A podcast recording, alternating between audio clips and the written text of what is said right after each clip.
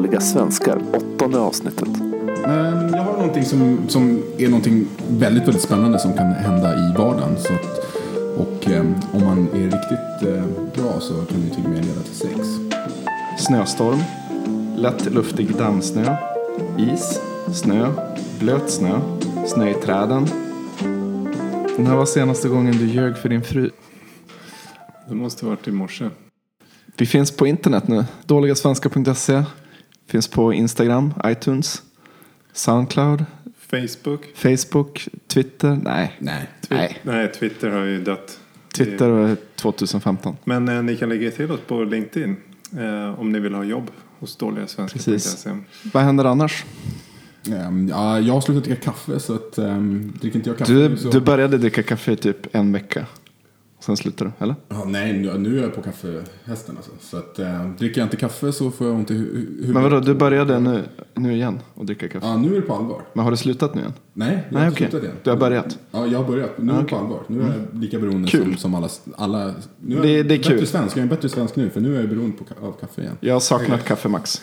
Ja, eh, jag har inte saknat kaffe. Han var lite trist, eh, okaffe Max. Ja, det kanske så. Men eh, nu, nu sover man ju sämre. Man eh, måste gå på toa mycket Kul. oftare. Ja. Och är helt beroende av eh, ja, alla koffeinhaltiga drycker helt enkelt. Nej, Jag håller på att jobba på ett projekt som eh, eventuellt kommer kunna ändra mitt liv komplett. Du ska sluta dricka kaffe. Ja, jag ska sluta dricka kaffe. Nej, men det är, det är faktiskt eh, arbetsrelaterat och eh, det är ett projekt som skulle eh, över en natt kunna göra en extremt stor skillnad.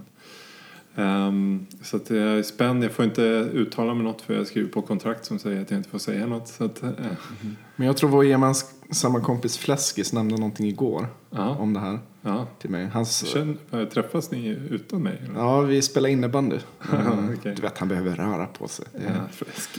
Eh, Nej, men så att han, han sa någonting, skulle inte Rickard hålla på med bla bla bla? Jag kommer inte ens ihåg vad det var, men jag bara, det har jag aldrig hört talas om. Men han har ju skrivit på under kontrakt så han får ju säga hur mycket han vill om Ja. helst. Men tydligen så har ju Rickard som har skrivit på ett kontrakt sagt till Fläskis. Men det kanske var innan Ja, han skrev på kontraktet. Jag kan, säga, jag kan ju berätta lite utanför podcasten. Men du måste säga någonting i podcasten bara. Han, Okej. någon, någon ledtråd vill du ha. Ja, det, är- vi siktar över Atlanten om vi säger så. Jaha, Mm. okej. Eh, Jag gör så här, jag hoppar rakt in i mitt ämne. Alltså egentligen har vi en liten specialare idag eftersom vi försöker vara lite mer personliga. Och idag är Rickards avsnitt så att en tredjedel ungefär av avsnittet kommer handla om Rickard och vi ska bara bomba dig med frågor av extremt Ja, ni ska eh, bomba mig. privat natur. Jag har ett ämne, du Max har ett ämne. Jag sätter igång med mitt ämne bara för att Ja, kör få det här i rullning. Eh, Jag tänkte prata lite om eh, faktoider. Vet ni vad det är för någonting? Just det. Mm. Eh, Det är ungefär som urban legends. Eh, Alltså faktoider det är typ ehm, saker som folk håller för sanning fast Så inte är kallade sanna. fakta. Ja, så kallad fakta fast det egentligen är helt falskt. Eh, liknar urban legends som är lite mer anekdotaktigt. Att liksom, eh, har du hört den här berättelsen om bla bla bla och sen så tror folk att det är sant. Eh, så att faktoider kan vara till exempel som det här så att folk länge trodde att man får man kan få kramp om man äter och sen hoppar i vattnet liksom. Stod till och med i läroböcker, fullständigt bullshit. Och då trodde Mm. inte du på det? Jag har faktiskt aldrig trott på det för att min, mina föräldrar har varit lite mer vetenskapligt lagda eller hur man ska säga och alltid sagt betonat just det här att det här är bullshit. De sa gå och bada. Ja men alltså grannarnas eh, för, föräldrar sa till sina barn vänta lite, pappa bara hoppa i plurret nu. Du ska få se att du inte får kramp. Sen, eh, eh, Eh, ja, så, lite så var det. Ehm, kan man se kinesiska muren från rymden? Självklart inte. Lika lite som du kan se ett 10 000 kilometer långt snöre eh, från rymden. Ehm, om du sätter en eh, tand i ett glas med Coca-Cola över natten så händer ingenting i princip. Alltså det fräts i alla fall inte bort. Eh, så att jag tänkte göra så jag tänkte ta upp några ehm, olika faktum. Eh, eller sådana här faktoider. Men jag har gömt några sanningar i det också. Så att efter varje påstående nu så vill jag att ni ska gissa om det här är en faktoid eller riktig fakta. Okej. Eh, ska vi se, scrolla ner här genom min lista här. Hitler var vegetarian. Vad tror ni om den? Jag är medveten om att man har hört folk säga det här. Att det är en massa skämt. ehm, Jag säger, Om det så, här. jag säger att det är, det är fakta eftersom eh, Peter Singer alltid sa att det Ja, är... nej, jag, jag säger att det är, det, är- det är falskt. Men ehm, han kanske ville att man skulle äta mindre kött. Och sånt där. Sen är, sen är frågan, jag, jag, hade- jag har hört historien så här. Hitler tyckte om, eh, hade ju hundar så hans hundar betydde extremt mycket. Han var därför en eh, stor djurvän. Han såg det Mm. som ett moraliskt förfall att äta djur. Men det, sen är ju frågan, vegetarian det kanske man bara var en del av livet också. Så att, Mm. Det behöver ju inte ha. Liksom moraliska aspekter. Men det riktiga svaret är att han var vegetarian. 1-0 till Rickard då. ja, men det finns till och med något, något citat. Eh, jag ska säga, jag har fått alla de här eh, grejerna från faktoider.nu som jag kommer länka till på vår hemsida dåligasvenska.se. Um, där står det jätteutförligt om hundratals sådana här roliga eh, Men det, det, var ju, det, var, det var ju också med Hit- Hitler, han hade ju en väldigt specie, speciell eh, mat som han åt. För att hans privata läkare var ju lite konstig. Och ja, Hitler själv var ju lite konstig. Men eh, Hitler var ju på en mängd olika droger konstant. Han fick Jag har hört det också. Men när man mediciner. sitter på den här hemsidan så börjar man alltid, så fort du säger en sån här grej, då börjar det, hmm, är det här fakta eller faktur? För det kommer hela tiden upp grejer som du trodde var sant, men Mm. som inte är sant. Alltså, ja, jag, jag bygger det här på att jag, jag har sett en dokumentär just som handlade om hans Ah, personliga läkare och de olika konstiga sakerna som, som han fick utskrivet för alla möjliga saker han Mm. Men det låg väl lite i tiden att liksom ta eh, typ kokain som... eh, Ja, nej, men det man var dricker flera kaffe. väldigt, väldigt starka saker som, Mm. som man fick, och det blandades med varandra och sen så sa den här läkaren att du ska äta på ett bestämt sätt också för att Mm. det, det kommer också påverka dig. Så Ja, det är jag, extremt hållen kost och sen är det ju som sagt eh, spekulerat i att han har varit amfetamist. Eh, am, vad heter det? Han har käkat amfetamin Mm. varje dag liksom, och det har då skapat att han har fått en som en det är för att dämpa hans Parkinsons och allt vad det nu var. I alla fall så står det på den här sidan något citat som jag bara parafraserar. Mm. Eller han säger någonting i stil med eh, att ehm, i framtiden så, så kommer alltså folk liksom vara vegetarianer mer eller mindre. Liksom. Mm. Vissa saker som jag tycker kanske inte folk kommer hålla med om framtiden. Där hade han rätt. Eh, Mm. eh, men just Hitler hade rätt, vegetarianismen. är det det du säger? Precis, ta det ur kontext nu, snälla. Ehm, jag går vidare. Känd eh, sån här sak som man kan säga för att symbolisera olika andra saker är att om man sätter en groda i en kastrull med vatten och eh, långsamt värmer upp den så kommer grodan på grund av att det stegvis värms upp inte eh, att hoppa ut utan den kommer att eh, sitta kvar tills den dör. Har ni hört den här liknelsen? nej, jag har aldrig Aldrig hört aldrig det. Al Gore tar upp det i sin film. Ni vet Al Gores miljöfilm. Eh, en obekväm sanning. Där säger han det att precis som en groda, om man, om man kastar i en groda i kokande vatten så hoppar den ur direkt. Men om man sätter ner den i vatten och eh, långsamt värmer upp så märker den ingenting. Samma sak är det för oss med global värmning. Det sker så långsamt så att vi Precis, märker det, inte. det är ett bildigt Mm, bildexempel på precis, så då är frågan, är det här en faktoid eller är det, är det, så? Ingen aning, jag har all, aldrig hört talas om det. Nej, okej. Jag skulle säga att det är en faktoid. Eh, ja, men då säger jag, nej, nej det här är sanning säger jag då. Okej, fel igen då Max. det är en faktoid. Ehm, De är ju växelvarma djur de där mm, krabaterna så de är väldigt bra på att reglera sin temperatur. precis. Eh, den här då. Ehm, folk på medeltiden eh, trodde att jorden var platt och eh, Columbus mer eller mindre bevisade att de hade fel när han sa att jag ska upptäcka Asien genom att åka västerut istället för österut. Det är faktoid säger jag. De, de visste att jorden var, var rund. Eh, Jag håller med Max Mm. eh, till en viss grad. Jag skulle säga att de flesta var mer eller mindre övertygade om att den var platt fortfarande. Men eh, Columbus hade inte den största, det största inflytandet i Vad jag har hört så trodde Columbus att planeten var päronformad. Jaha, okej. Det vet jag ingenting om. Men, ehm, Det är lite sexistiskt. Men att, att, Är det att, sexistiskt? Eh, men, men det är en faktoid att folk på medeltid, medeltiden i allmänhet trodde att jorden var platt. Det är en faktoid. De allra flesta visste det, trodde det var någon slags sfär, så man var inte säker på hur rund den var så att säga, eller hur liksom den såg ut. Men Hur vet man det? eh, det finns olika källor. Du kan gå in på faktoider.nu och se. Eh, det står väldigt utförligt, jag har bara liksom skummat igenom. Men, men eh, enligt skriftliga belägg så, jag menar det säger egentligen sig självt att man inte trodde den var helt platt i alla fall. Bara för att om du ser ett eh, skepp segla bort så försvinner masten någon gång. Det liksom, Ja, det Man faller ser- över kanten. Ja, den faller över kanten.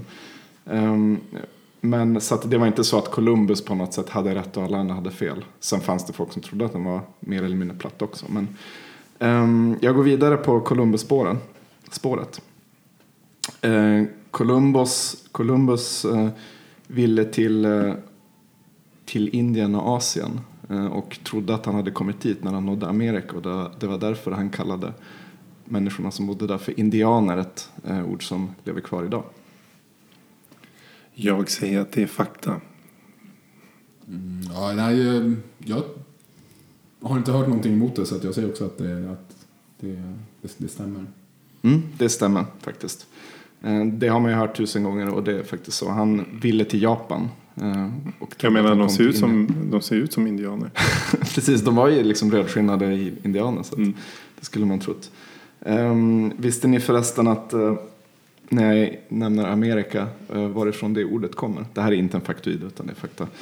Eh, det är ju en person, det var någon italiensk uh, upptäcktsresare som skulle ehm, som skulle åka dit efter Columbus några år senare. Eh, han hette Amerigo Vespucci och det var därför man döpte hela kontinenten efter honom. Det tycker jag är rätt coolt att liksom en person Stämmer det verkligen? det här stämmer. Ja, det, det motsätter jag mig. faktiskt. Jag, jag, dubbelkollar det här innan. Du dubbelkollade det? Alltså det är självklart, eh, det här är 500 år sedan. Så att fakta eller källläget är kanske inte 100% men, men eh, historikernas konsensus är Mm. att menar, för, eh, för jag har också ordet hört, hört det här. från honom. Och, ehm, sen så var det någon annan historiker som, som pratade om det. Att det är väldigt, väldigt sällan att man döper ett land efter någon såvida de inte är kunglig. Eller att de har blivit utskickade av en... Men det här var inte ett land, det här var hela kontinenten. Ja, I alla fall, eh, Ja. historisk konsensus är att eh, det nämndes 1507 första gången Amerika. Mm. Eh, och då tänker jag bara så här, hade han hetat Olle hade kanske hetat United States of Olle. ja. För, för att, för att eh, belägga Olles research så kan jag säga så här vad Wikipedia säger. Och det är The scholarly consensus is that the, the name was derived from the Italian explorer Amerigo Vespucci. Precis, det var ju därifrån jag hämtade min fakta tidigare idag. Så att, eh, det vore Så att- konstigt om det stod något annat. Så att Wikipedia fakta i alla fall. Mm, ja. Okej, jag går vidare. Eh, Efter, alltså om man räknar Jesus födelse, Jesu födelse, eh, liksom 15 år före Kristus eh, och så går man vidare så blir det 14, 13 och sådär. Sen kommer år 0 och sen kommer år 1, 2, 3, 4. Är det en faktoid eller vad, år 0, vad är det för någonting? År noll. N- när, när, när Finns Jesus, det ett år som heter 0? som heter noll? Nej, det tror jag inte. Det finns minus ett och sen finns det ett. Vad säger du Max? Ja, nej, det är en bra fråga. Ehm, jag vet faktiskt inte. Jag, Har du hört det här Jag uttrycket tyckte jag år 0? hörde någonting om det innan. För att den... För det stämmer ju inte riktigt när du säger för, så här, ja, Jesus föddes år 0. Det är ju så här, kyrkan bestämde helt enkelt att... Jo, jo, självklart. Man har ju, man har ju, det här är ju en efterhandskonstruktion såklart. Men, men det är ju sant att jag föddes 1987. På samma sätt är det ju sant att Jesus föddes ett visst specifikt år. Ja. Heter det året 0 eller heter det 1? Eller? ja, det borde ju heta. Tycker man. Ja. Det borde vara så. Man kan tycka det, men det, är- men det är ett tankefel. Det är en faktoid. Alltså, år 0 finns inte. Nej, det är rent matematiskt finns inte Nej, noll. precis. Alltså det finns minus 1 och 1. Eh, och, eh, Allt däremellan är ingenting. nej, men det finns inte. Eh, Så att, eh, för det är liksom rent logiskt, eh, minus 1 var ett år innan han föddes.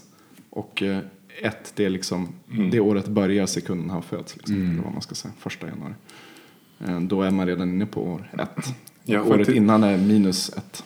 Det här är inte relaterat till den här frågan, eller det är relaterat till frågan men det är inte relaterat till Jesus. Men det är rent matematiskt så finns det ett ehm, så finns det ett YouTube-klipp som heter, eller YouTube-serie som heter Numberfile. Mm.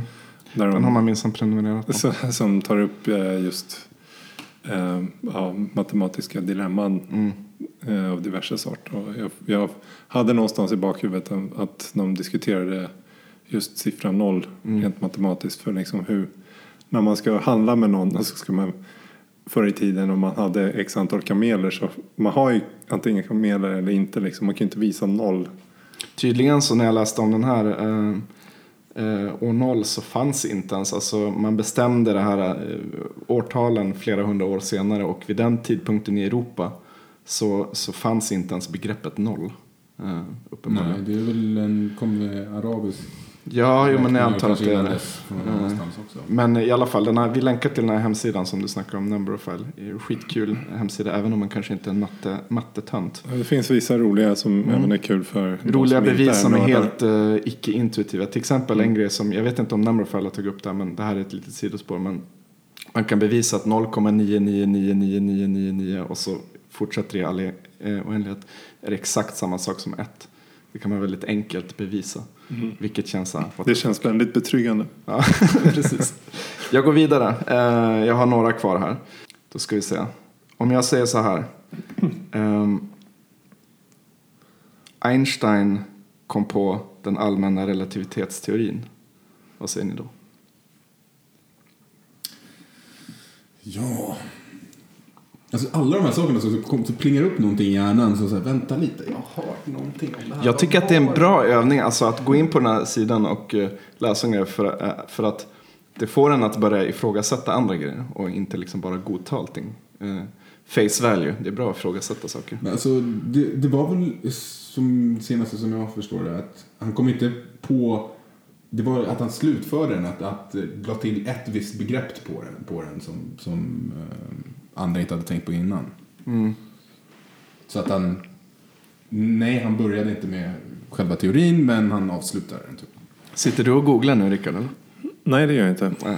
Eh, men eh, jag sitter och twittrar. Ja, Mitt Rickard svar. sitter bara framför två datorer och Du dömde ut Twitter för tre minuter sedan. Eller fem. Ja, men jag sitter och, jag sitter och twittrar mitt svar. Okej. Så att, Vad, vad är ditt svar? eh, mitt svar är nej. Att han... Inte då. Att han inte kom på den, men han, jag tror han formulerade, han gjorde själva formeln som är så känd. Okej. Ja, ni, ni, nu är inte jag absolut inte någon expert på det här. Jag bara kollar upp det. Det här är liksom ett exempel jag hittade på. Han har kommit på den här teorin. Han fick Nobelpriset för det.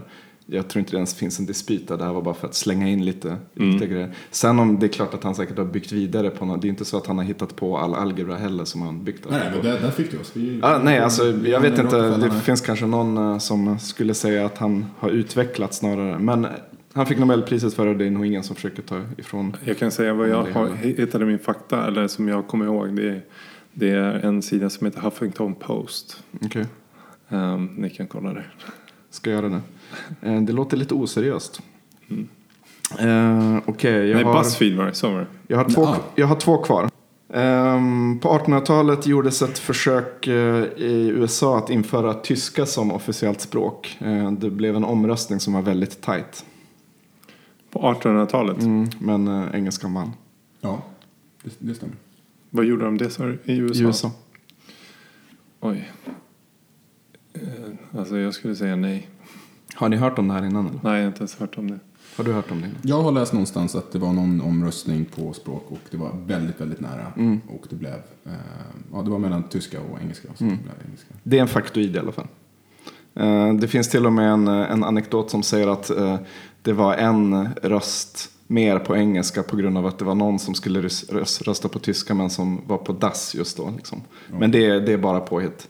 Det, här, det har varit någon sån här eh, rent ehm, att man skulle kunna få sina byråkratiska papper översätta, över, över, ehm, översatta till tyska som man kan få dem till svenska i Finland eller på något liknande sätt.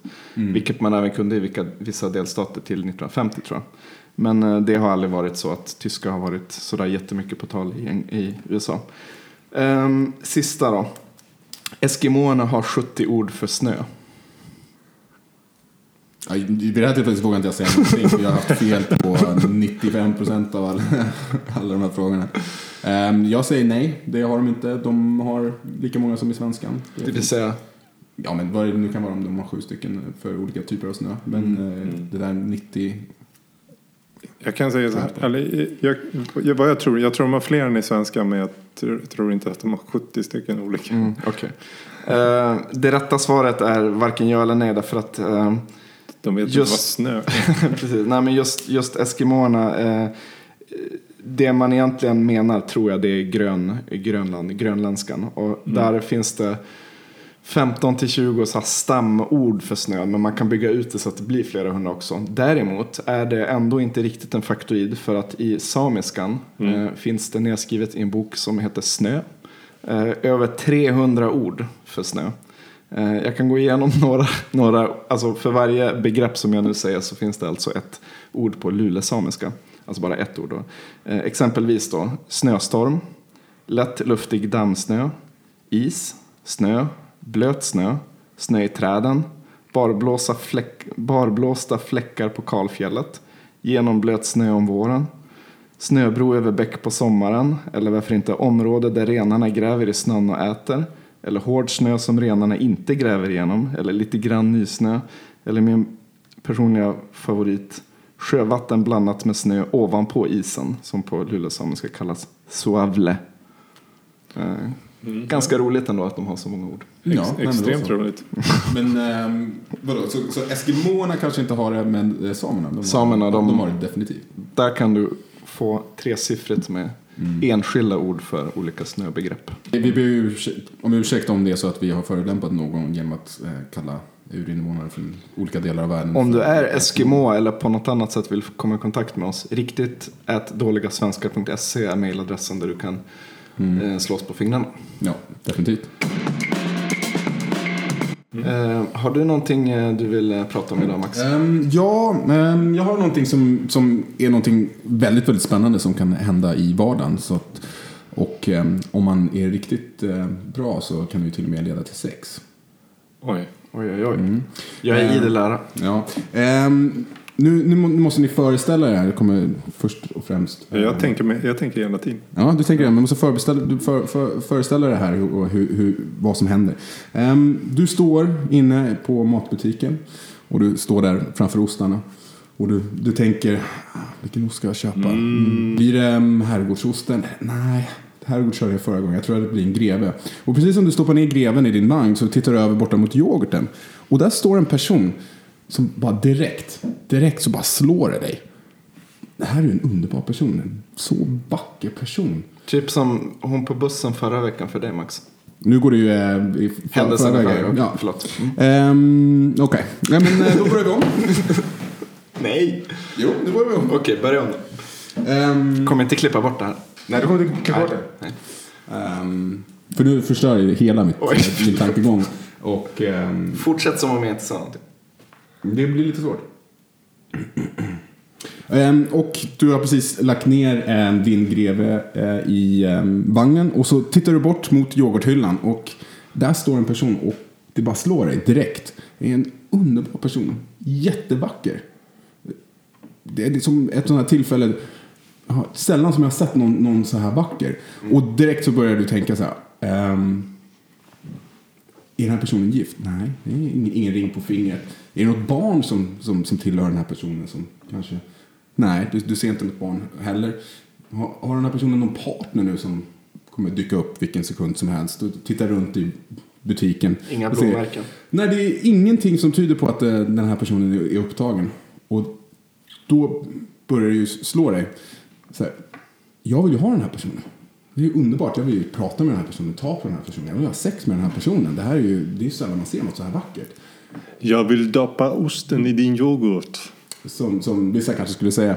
Um, det är nu som det börjar hända saker i, i din hjärna. Det är nu du börjar tänka så här. Det skulle ju underbart att gå fram och prata med den här personen. Men. Och det är nu det blir jobbigt. Det är nu det blir jobbigt. Nu hjärnan börjar komma på ursäkter varför du inte ska gå fram och prata med den här personen. Du vill egentligen gå fram och prata med den här personen. Och, och försöka komma till en viss punkt med den här personen. Men då är det frågan så här. Nej, den här personen är alldeles för snygg för mig. Eh, vad ska jag egentligen säga? Eh, Hur, vilken anledning ska jag ha att börja prata med den här personen? Det är ju jättekonstigt. Ska jag bara gå fram och titta ner i kundvagnen och, och säga vilka snygga meloner du har? Eh, hur ska jag komma i kontakt med den här personen? Hur ska jag börja prata med den här personen? Nä- Nästa gång jag ser henne, då ska jag kontakta henne. Ja, ser jag den här personen igen, då, Då är det tecken. Då är det tecken. Nackdelen med att bo i en storstad ändå. Kommer aldrig se den här personen igen. Alltså, det här scenariot eh, tror jag att de flesta känner igen. Och eh, det är ju just så här. Um, dels om man tittar på olika uh, dating um, appar och, och, så vidare så märker man ju direkt att det är ju jättemånga eh, som skulle vilja ha det här som, som en historia. Så mm. träffades vi. Vi träffades i livsmedelsbutiken. Vi träffades i biblioteket. Mm. Vi träffades någonstans i det öppna allmänheten, i, i, ute i det, i det fria. Och inte genom någon annan. Det är ju jättemånga som vill ha det här. Men Um, det är väldigt få som har det. Ja. Och... Men det, det är det George Costanza i eh, Seinfeld säger att uh, anledningen till att jag inte är i en bra relation det är att alla bra relationer började med en sån här rolig historia. Och mig händer aldrig sånt. Mm. Och eh, när man märker då att, att man märker att det är, det är många som, som skulle vilja ha en sån här historia och, och tycker att det är egentligen Charmigt. Och... Ja, det charmigaste och det häftigaste sättet. Och, så det verkar som att folk är öppna för det. Um, men om man drar, drar tillbaks. Alltså, det här hände ju mig äh, häromveckan. Mm -hmm. Jag står på tunnelbanan. Och um, på en station så kommer in en kvinna. Bara direkt så, um, så det här är en vacker kvinna. Och hon bara står några meter ifrån mig i samma del av tunnelbanan. Börjar du stirra? Och jag, jag börjar ju försöka kunna titta på henne, ställa mig så att jag kan titta på henne utan att det är konstigt. Och så direkt börjar eh, hjärnan säga, vad ska jag säga för någonting? Alltså det, Finns det någon, någon sätt som jag kan komma i kontakt med henne utan att det blir konstigt? Här? Det jag känner det är ju att eh, man tror, eller jag utgår ifrån att eh, kvinnan i fråga bara kommer tycka att det är jobbigt, känna sig liksom eh, påhoppad lite grann. Eh, och tycker att jag är skitjobbig bara. Mm. Liksom, ska inte hon kunna åka tunnelbana utan att det kommer en massa män som bara ska snacka med henne och ragga på henne. Liksom. Det är ju hemskt men samtidigt Uh, hur ska det annars bli när barn gjorda? Hur annars? Och det är ju här, precis, det är ju det, det, som din hjärna börjar mm. köra upp. Det här är en av anledningarna varför du inte ska göra sig hjärnan mot det. Väldigt För, bra anledning. Ja, du kommer, kommer störa den här personen och, och så vidare. Men i och med att den delen av vår hjärna eh, försöker över övertala oss att göra någonting som är läskigt. Det är ju läskigt det här. Man sätter ju sig själv ute på, det här är ju läskigt, att gå ute på tunn is här. Det kan ju gå åt helvete. Alltså det värsta scenariot skulle bli att kvinnan börjar skrika, eller personen börjar skrika och slå på dig. det skulle vara intressant. Det skulle vara det värsta som kan hända. Men, men samtidigt, det bästa som kan hända är ju att det skapas en kontakt. Och att man byter telefonnummer, man hör av sig och man träffas och det blir en relation senare som kanske blir din livs Eh, relation.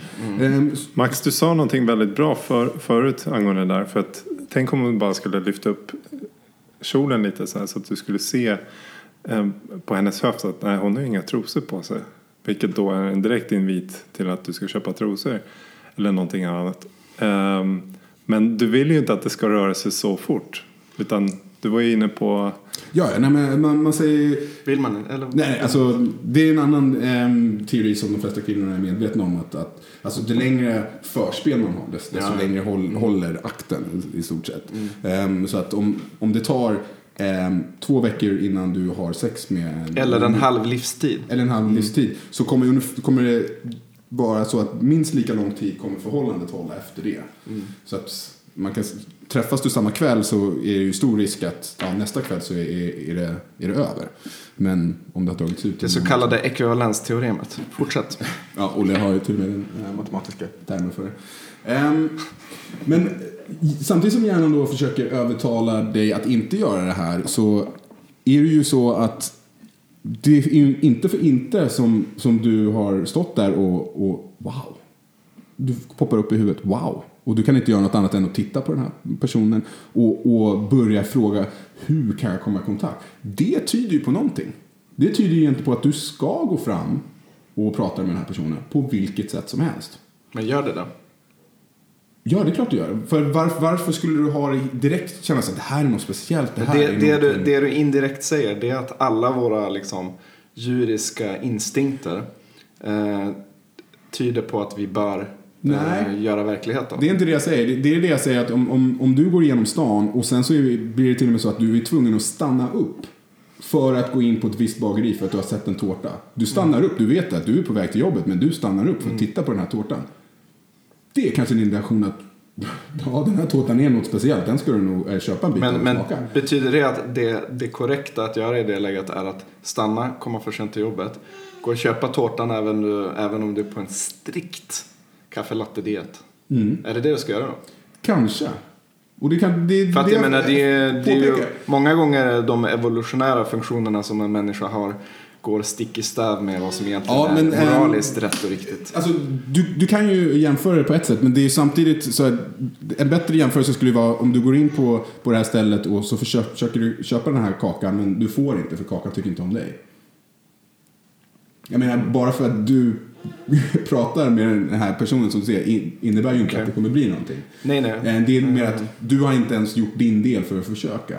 Ehm, att när det är någonting som, som du helt plötsligt som tar upp hela din tillvaro, som du sätter ner tel- mobiltelefonen i fickan igen och slutar slösurfa eh, eller läsa tidningen eller boken eller lyssna på musiken bara för att du måste tänka på Men det finns, jag bara, jag bara ifrågasätter just det här att bara för att man har en instinkt betyder det inte att du måste göra det. Det finns ju sjuka människor som har eh, röster i sina huvuden och liksom så vidare.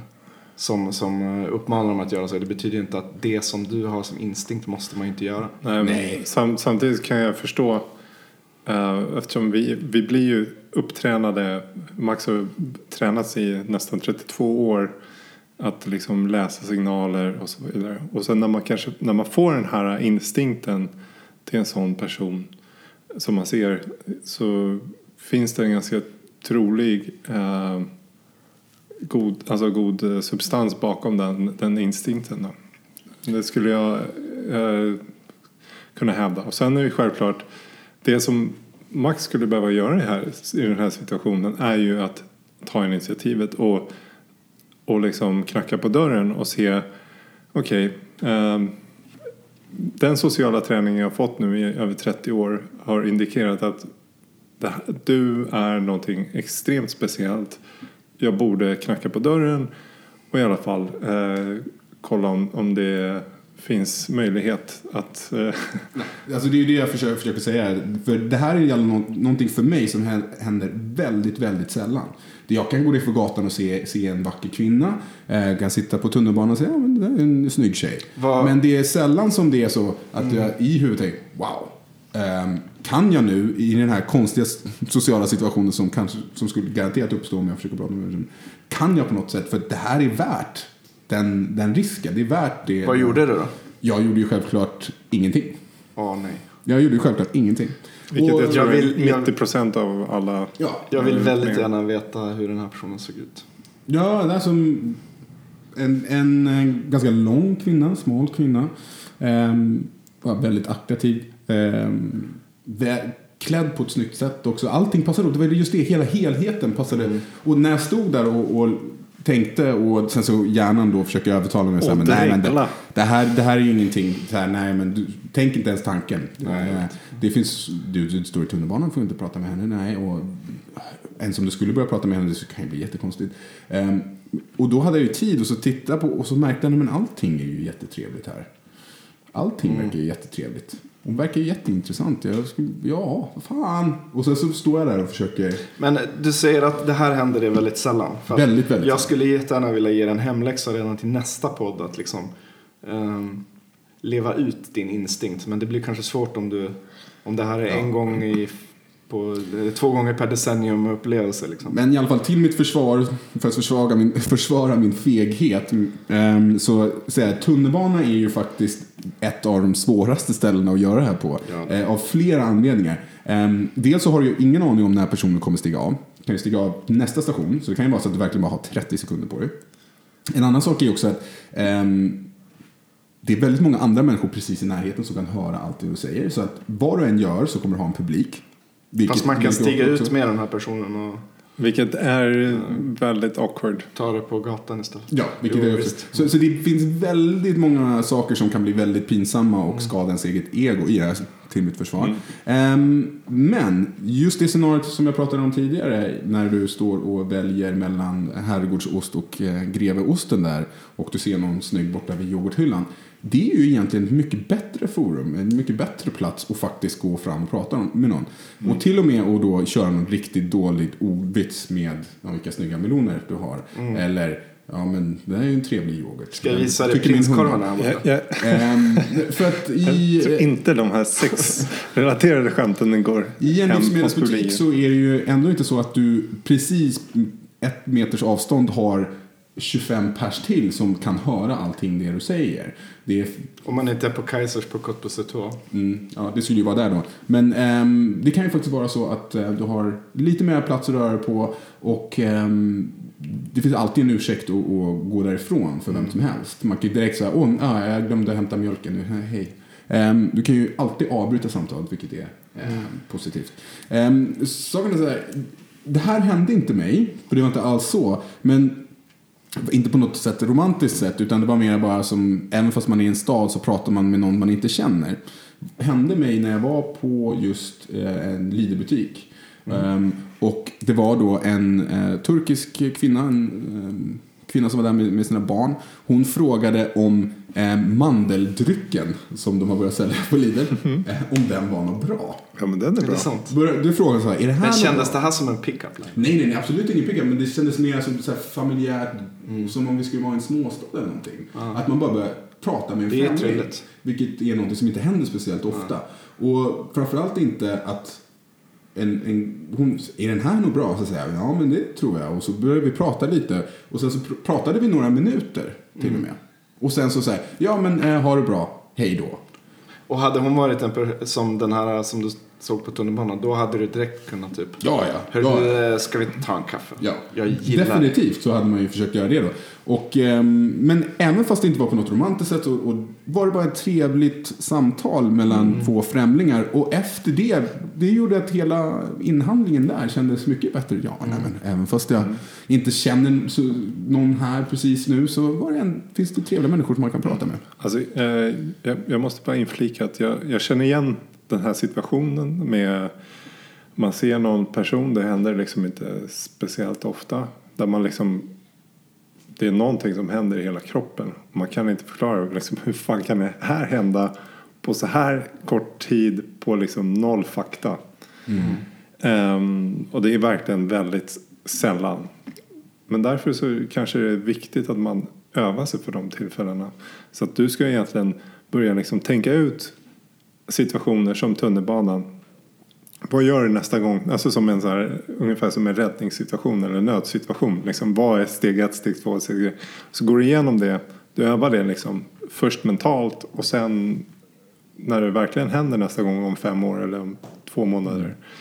Så har du liksom en actionplan. Mm. Um, den enda actionplan som, som jag kom egentligen ska man vara förberedd att ha ett litet visitkort på sig. Och då försöka söka lite ögonkontakt när man börjar märka att den här personen ska gå av tunnelbanan. För då är det ju säkrare, de är precis. Um, då, när de ska av, Pinsamt om du ger visitkortet och så ska han åka en station till. Står man där och tittar ner i marken liksom. Ja, det, det skulle vara. De bara kikar eller ut så och kollar så att man- tiden där. Man skiter i vart man själv ska hoppa av. Man hoppar av nä, nästa bara för att kunna göra det här. Och så tar man nästa som kommer om tre minuter. ändå. Ehm, att man helt enkelt har det här kortet och så, så, liksom, så tittar man lite så här i ögonen och säger hej. Ehm, och så bara räcker man fram det och så säger jag ska av här. Jag har, jag har ett minne som, eh, där jag faktiskt följde min eh, instinkt. Mm. Det var ju det jag egentligen tänkte fortsätta med. Fråga, har det här hänt er någon gång? Ja. Händer då? Ehm, det var så här. Jag var på, på en grabbsemester i Prag för x antal år sedan. Ehm, det var en, ja, fem stycken, fem stycken hockeygrabbar som, som flyger ner till Prag. Det är 35 grader och sol och låter som en jättehärlig resa. extremt avspännande, avslappnande resa. Avspännande för man förtyska så här. Ehm, lång historia kort. En person eh, i gänget, vi kör rådel i, utanför för Prag. En person i gänget han, eh, han eh, lyckas köra av rådelbanan när vi håller på och tävlar efter fem timmars insupande av Red Bull och Jägermeister. Och den härliga luften. Och den härliga luften. Och ehm, ambulansen kommer, hämtar honom och kör honom till eh, sjukhuset. Ehm, vi, vi lyckas ta reda på vilket sjukhus och tar oss dit. Och eh, det, det, det är sommarsemester och allting i, i Prag vid den här tidpunkten. Eh, jag tror jag måste avbryta just nu. Eh, för att min dotter behöver nog lite uppmärksamhet. Börjar du lite om eller? Eh, precis. Vi måste, jag måste be om ursäkt för vi var tvungna att ta Inte ett litet, litet, Inte okej. litet avbrott här för att min, min dotter var tvungen att gå och lägga sig. Hon ville först inte sova. Så att, eh, nu har jag lagt henne i sängen. Hon har sin docka vid sin barm och kan förhoppningsvis nu somna in. Så nu kan pappa berätta om Nu, raggningshistorierna. precis, nu kan pappa dricka sprit och berätta raggningshistorier. Ehm, pappa var i Prag. Och eh, nej men eh, för, för Pappa och pappas kompisar var på affärsresa. på affärsresa, jag kan fortsätta. Vi kom till sjukhuset i alla fall i Prag. Och eh, de här eh, Eh, grabbarna var väldigt, alltså alla var väldigt runda om fötterna, eh, på bra humör. Och av någon anledning så var det, ja, det, det var helg dessutom men också mitt i sommaren så att halva Prag var typ halvdött. Det vill säga det var bara extrainsatt personal på, på sjukhuset. Det var inga, fanns inga läkare och sånt där som var underbemannat. Och eh, tydligen så har de någon, någon speciell typ av antagningsprincip i, i Prag på sjukhusen för alla sjuksköterskor är eh, underbart vackra.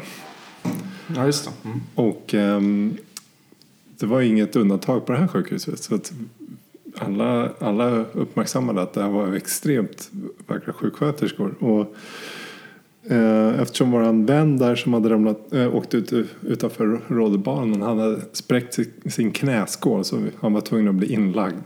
Och det var, det var lite... Mm. Men pappa hade det var lite- på annat håll. det var lite språkliga problem eh, mellan, eh, eh, mellan oss, eh, läkarna och allting sånt där.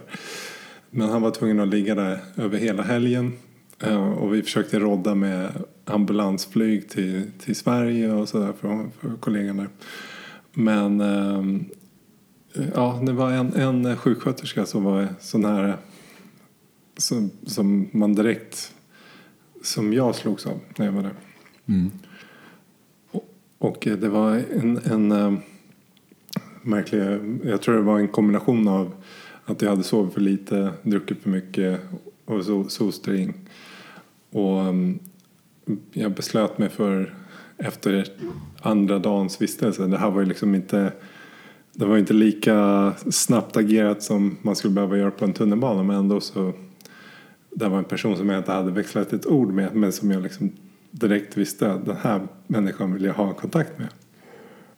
Och ehm, jag gjorde mitt bästa så att dagen mellan fredag och lördag satt jag med på hotellrummet och tog fram eh, ordboken och så skrev jag en dikt på, på tjeckiska på, på typ baksidan av en, en broschyr eller någonting sådär. Och eh, tog med mig den när vi skulle gå och hälsa på kollegan på sjukhuset nästa gång. Jag, visste inte ens om att hon skulle vara där men jag tog med den i alla fall. Och ehm, Vad skrev du då? eh, alltså jag skrev verkligen en dikt liksom. Okej. Så att det var, eh, ja det var passionerat liksom. Och mm, så kom vi dit och så var, eh, jag, hade berättat för grabbarna att jag hade gjort det här. Varav de bara, fan du är en jävla konstnär och bla bla bla.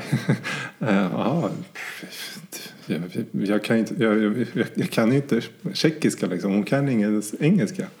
Så um, jag gör i alla fall mitt, ett försök kanske. Um, och hon kom, ja, vi kommer in i, i rummet där han ligger där, våran eh, arma kollega. Och eh, efter ett tag så kommer hon också in. Och det var inte riktigt rätt läge att och, och liksom leverera dikten. Alla var hetsiga liksom. Och kom igen nu, fan nu. Och hon märkte på stämningen att det var något konstigt. Så hon försvann ju ganska snabbt. Och um, så, Det när, var när inte vi skulle, poesi i luften direkt. Nej, det, inte direkt. Sen, så när vi skulle gå, när vi gick ut mot hissarna liksom, vi var uppe på sjunde plan på det stora sjukhuset. Och grabbarna stod i hisshallen och väntade på hissarna. Så sa jag, nej jag ska gå, gå iväg och göra en sak. Så bara, ah fan okej. De tänkte inte på det. Så jag, jag gick dit till eh, sjuksköterskerummet. Och knackade på dörren. Så var det två sjuksköterskor där och en eh, läkare. Och så eh, sa jag liksom excuse me, can I give you something? Och så gick jag fram och så gav jag lappen till den här tjejen.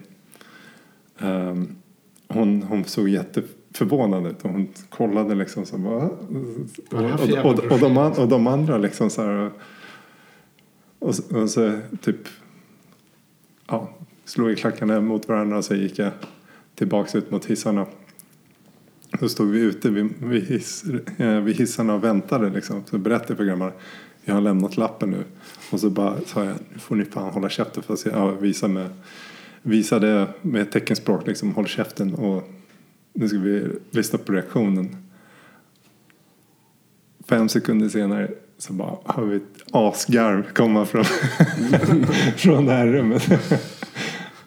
och ehm, ehm, ja, det var, det var en reaktion som jag kände, jag kände verkligen inte att ah shit nu har jag gjort bort mig. Men kunde- reak- reaktionen var ju ganska uppenbar att okej det här det, det gick inte hem i alla fall. jag hade nog slagit upp fel ord. Eller så, Men det är så ändå var det- satt. Hon fattar ju ändå andemeningen av det, antar jag. Ja, men eh, dagen efter så sa hon faktiskt att hon var gift. Så att, Är det sant? Okej.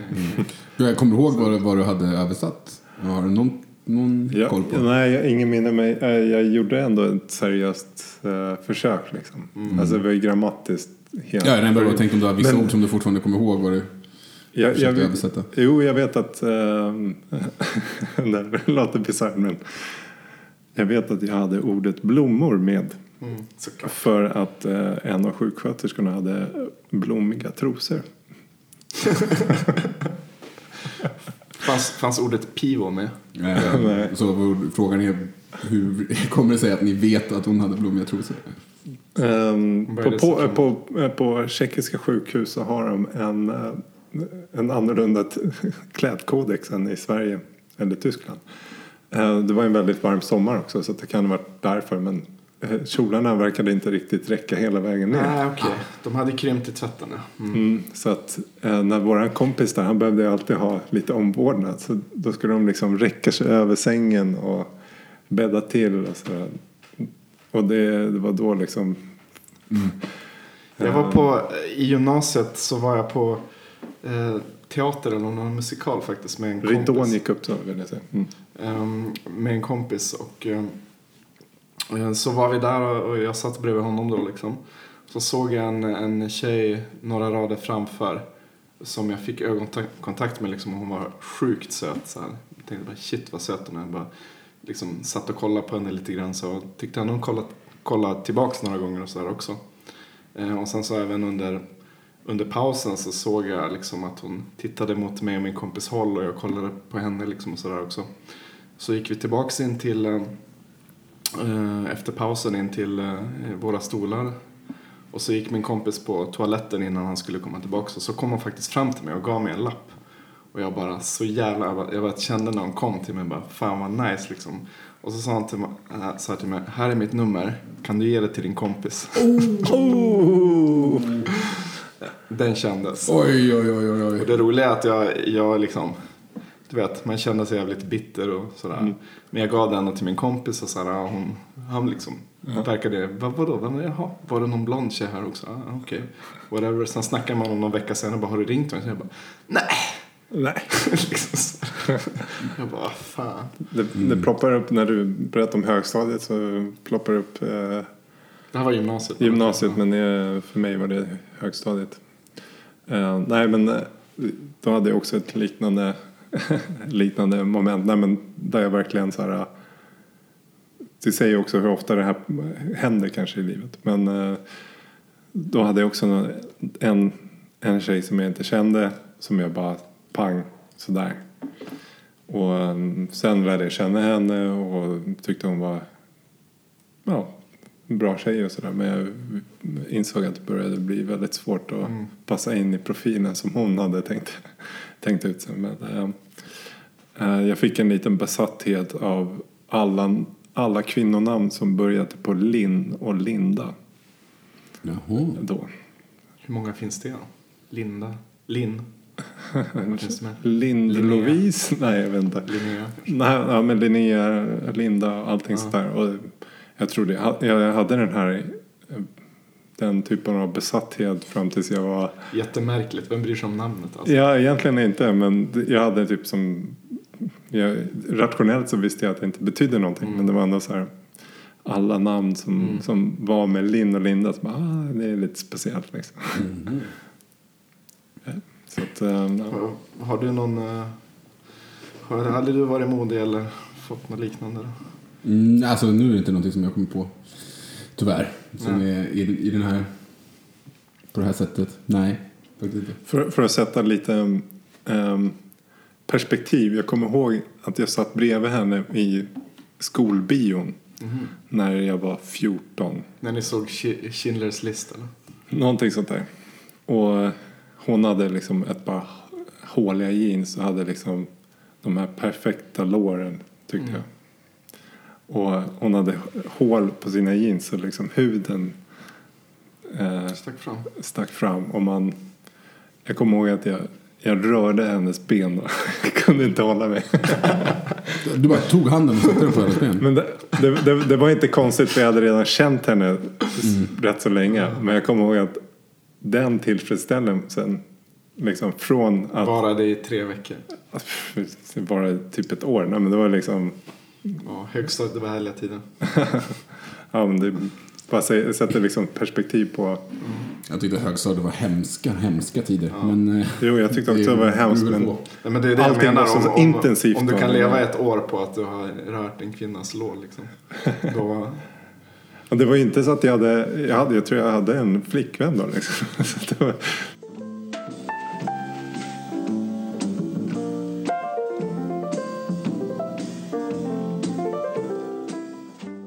Men då, ska vi gå över till att um, prata lite om Rickard helt enkelt? ja, precis. Det är väl en passande övergång. Eh, Det är ju ditt avsnitt idag, Rickard. Känns det bra eller? mitt favoritämne som, som om alla narcissister säger. Precis.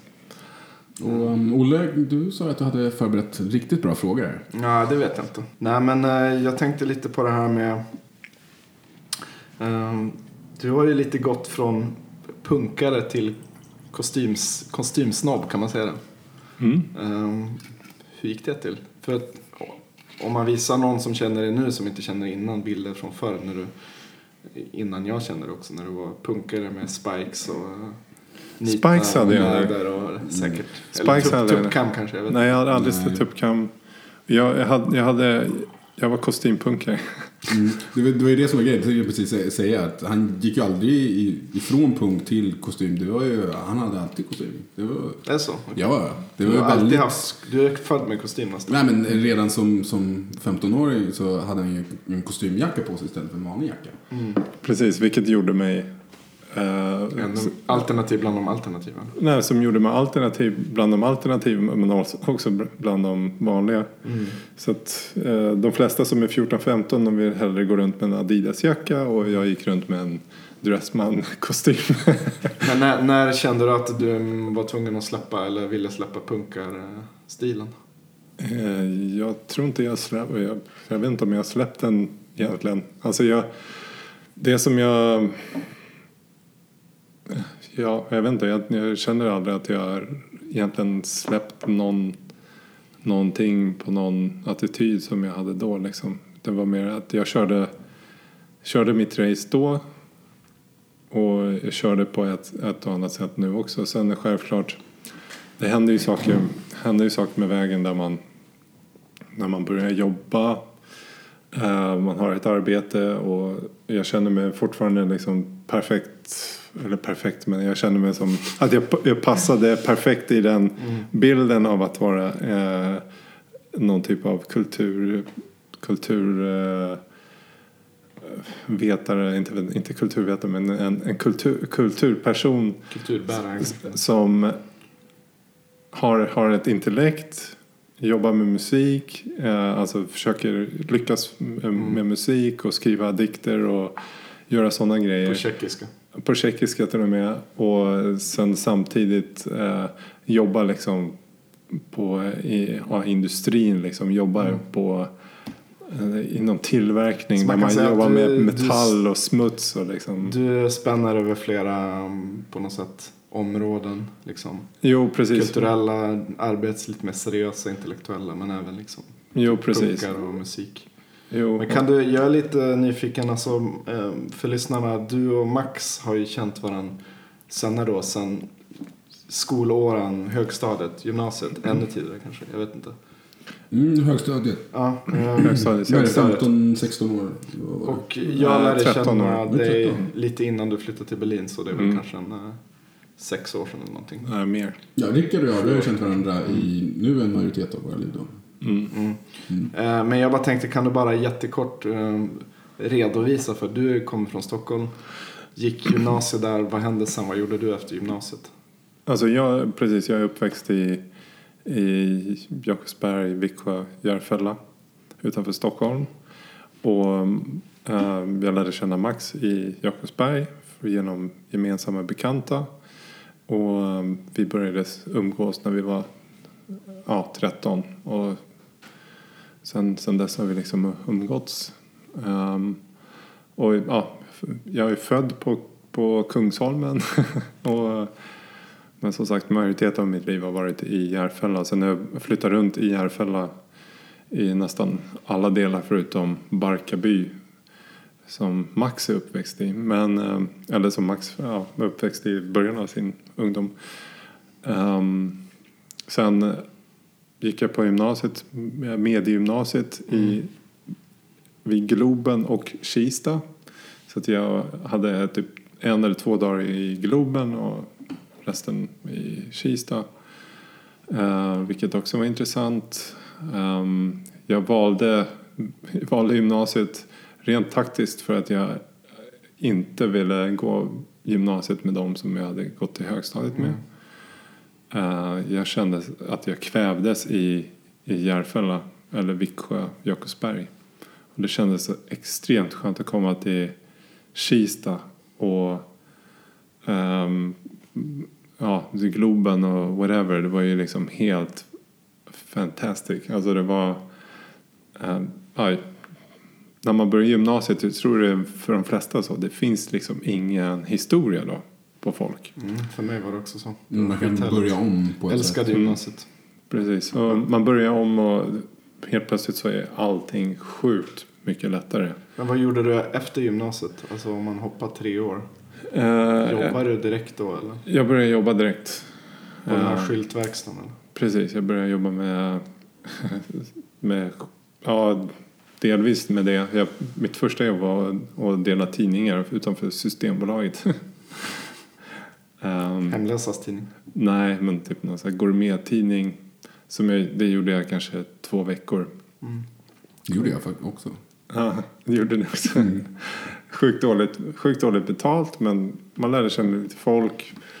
Ehm, jag höll ju på med musiken också. Det var ju mitt primära under hela gymnasiet. Och efter gymnasiet så ville jag hålla på med musiken. Vi hade precis liksom etablerat mer mm, de bandmedlemmarna som skulle vara. Och en av de nya bandmedlemmarna eh, han jobbade, eller ja, han var släkt med den här uh, skyltfabriken och vi eh, han sa ju liksom så här, äh, vad fan du, du ska jobba här, jag fixar ett jobb, jag fixar ett jobb åt dig och det var det, då var det något kort jobb på två, tre månader och jag stod ju liksom gjorde extremt monotona grejer men jag var ändå ja, jag lärde mig saker väldigt fort.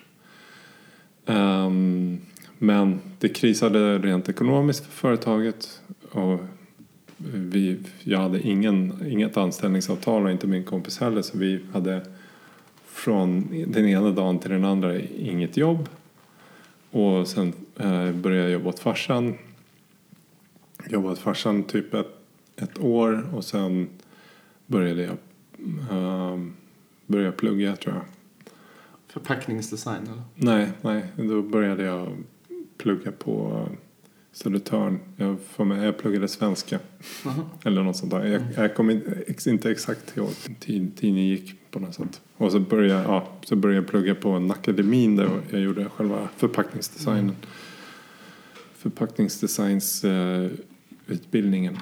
Men om du tänker tillbaks på, liksom, ja, sen några år senare flyttade du till Berlin och nu har du familj och liksom allt sådär. Men om du ska säga den mest avgörande perioden i ditt liv Ehm, väldigt bra fråga. som har format ditt som du är nu. Liksom. Väldigt bra fråga. Jag tror det, den största förändringen var ju att jag beslöt, beslöt mig för att flytta till Berlin. Det var den största livsavgörande eh, beslutet som jag gjorde. Hur kom det sig egentligen? För att Max bodde ju här redan och Max- häng- hängde Ma- med mig liksom. Max bodde här och jag kände liksom började känna samma sak i Stockholm som jag gjorde i, i Järfälla, Viksjö. Att fan, jag börjar kvävas. Mm. Det är, sam, det är liksom rutiner och speciellt också jag ville försöka få igång musiken så jag ville ehm, och jag märkte liksom att alla som jag spelade musik med började bli så jävla upptagna med allting. Och jag menar jag var också upptagen med, med jobb men jag, jag försökte verkligen ehm, eftersom jag, jag började plugga för att jag ville ha tid till, eh, till musik. Och jag började plugga tyska också samtidigt som förpackningsdesignen. Så att jag körde parallellt på universitetet och eh, på en akademin. Och sen, ja, sen, sen kände jag att jag måste, måste göra någonting. Och så var jag här en sommar Mm. eh, och hängde en vecka, tio dagar med Max.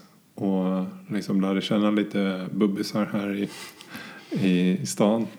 Um, så det kändes som att okej, jag vill jag vill eh, ut från den här stan, jag vill upptäcka någonting eller liksom, jag vill utveckla mig själv.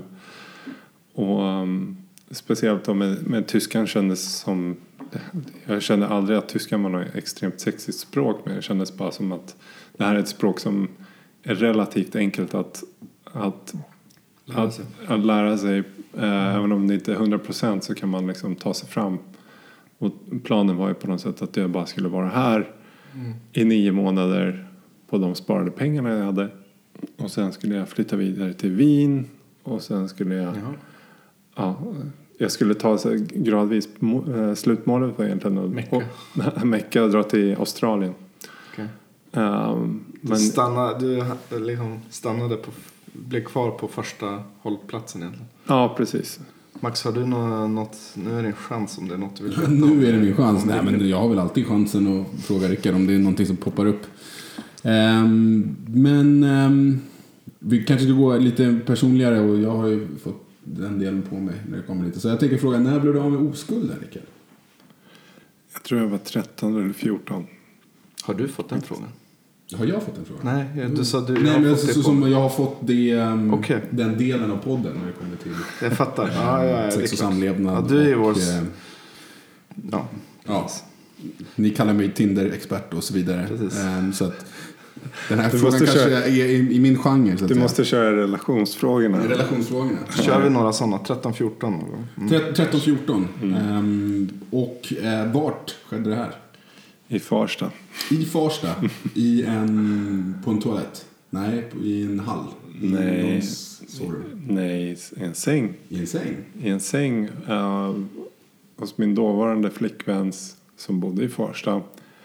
Hennes eh, bästa kompis eh, var, som bodde nästan dörr i dörr. Eh, hennes, hennes föräldrar var alkoholister var aldrig hemma. Nej men eh, för att runda av då, eh, Rickard. Eh, när var senaste gången du ljög för din fru? Det måste ha varit i morse. Vad ljög du om då? Va? Kan du berätta vad du ljög om? Vad jag ljög om? Jag, eh, vad jag ljög om då? Jo, jag sa till, till henne att jag inte skulle ge vår dotter några mjölkprodukter. Vilket jag gjorde. Vad fick din dotter? Hon fick keso Okej. och mjölk. Och mjölk? Fast mjölk, är det tekniskt sett en mjölkprodukt? Det är det renaste. Okej, men eh, trevligt att lära känna dig, eh, Rickard. Um, Ska vi snacka om dig nästa gång, Max? Ja, det verkar så. Mm. Det kommer bli spännande. Då eh, gräver vi eh, på djupet. Kanske vi kommer tillbaka till Farsta. Mm, det kommer vi säkert göra. Okej. Eh, tack för att ni har lyssnat. Gå in och eh, kommentera och ge oss eh, fem stjärnor på iTunes. Eh, like oss på Facebook, Instagram och eh, alla andra jävla sociala medier och allt sånt där. Ja, eller ge oss väldigt dåliga kommentarer. För att ehm, om en podcast är väldigt dålig så, så kräver den också att eh, användarna ger dåliga kommentarer. Mm. Så att vi vet att vi är dåliga. Mm. Så dåliga som vi är. Mm. Så kan vi förbättra oss. Precis. Så Alltså utan, oss- utan er kritik så kan inte vi bli bättre. Det är går inte. Exakt, så att eh, de, de få lyssnare som vi har, definitivt kommentera så att vi vet. Så att om det är så att du är. är en person så. Och som, heter Johan. Som vet någonting om något ämne eller någonting som inte är ens ett ämne. Mm. Maila till oss. Adressen är Riktigt. At daligasvenskar.se precis. Maila oss. Vi lovar att eh, läsa alla mejl. Mm, bra. Eh, vi ses nästa vecka. Hej då. Hej då. Hej då.